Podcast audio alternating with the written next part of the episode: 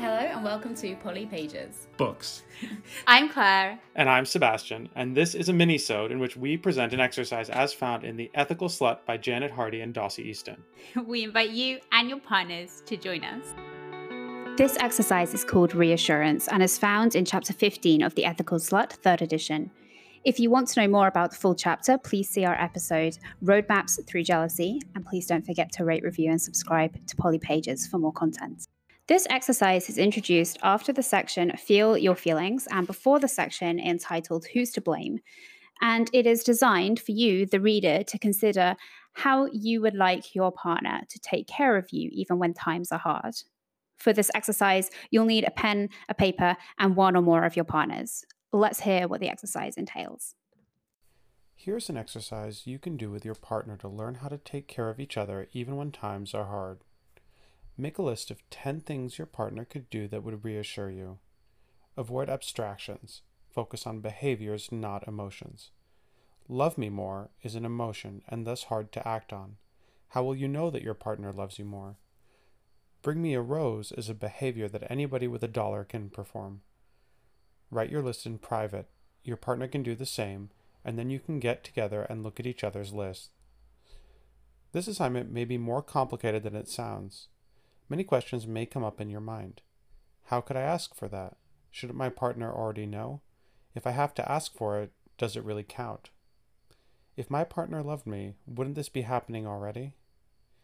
If you're having thoughts like these, imagine what it might feel like to be asked for reassurance by your partner. Wouldn't it feel good to know how you could help? We can't read each other's minds, but we do care, and we can help once we know how. So that's what this exercise is. And I have here my list. I have my have- list. It's on Okay. my iPad. I think what we should do is I think we should take a screenshot or photo and send it to each other. Okay, I'm reading yours now. Okay, I'm gonna read yours. Aw. Oh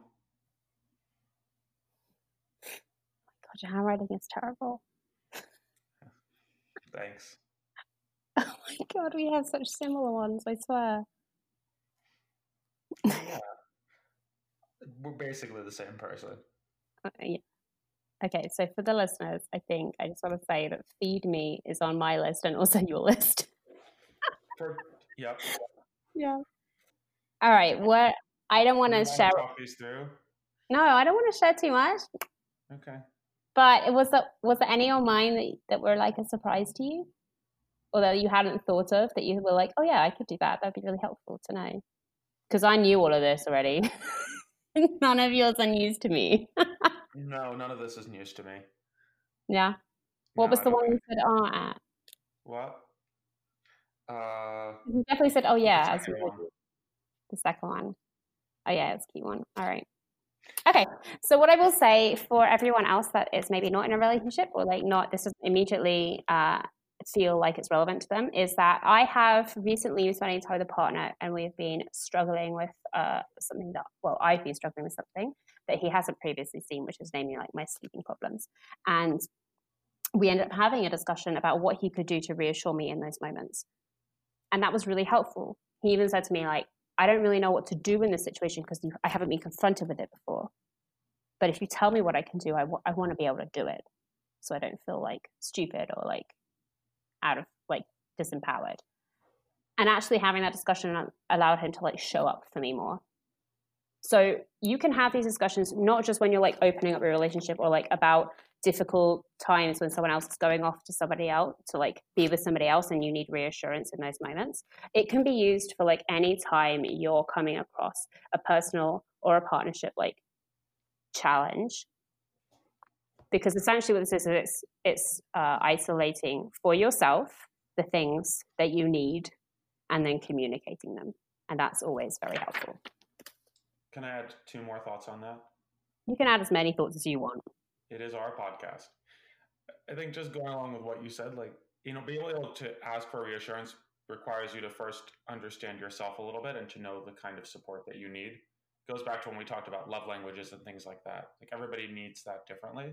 And I would also say, especially in the poly context, um, I definitely wrote this list a little bit with you in mind, right? And with another partner, you might seek slightly different reassurance depending on your relationship and things like that.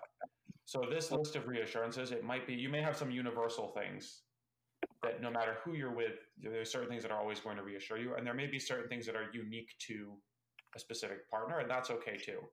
And those might also change. Yeah, that's okay. In fact, that's kind of the beauty of of polyamory, right? It's like yeah.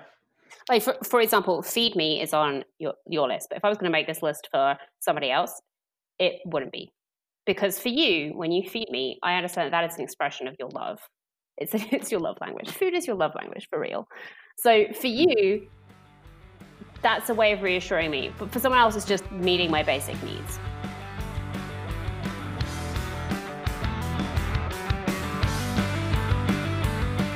For listening to this mini-sode and exploring this exercise with us. We hope it was useful. We invite you to join us for our regular weekly episodes in which we critically read The Ethical Slut, chapter by chapter, and provide updated resources and references. So please feel free to subscribe to our weekly full episodes wherever you get your podcast. And if you found this mini-sode helpful, you can review it and our normal podcast on Apple Podcasts. You can find Polly Pages at Polly Pages on Instagram.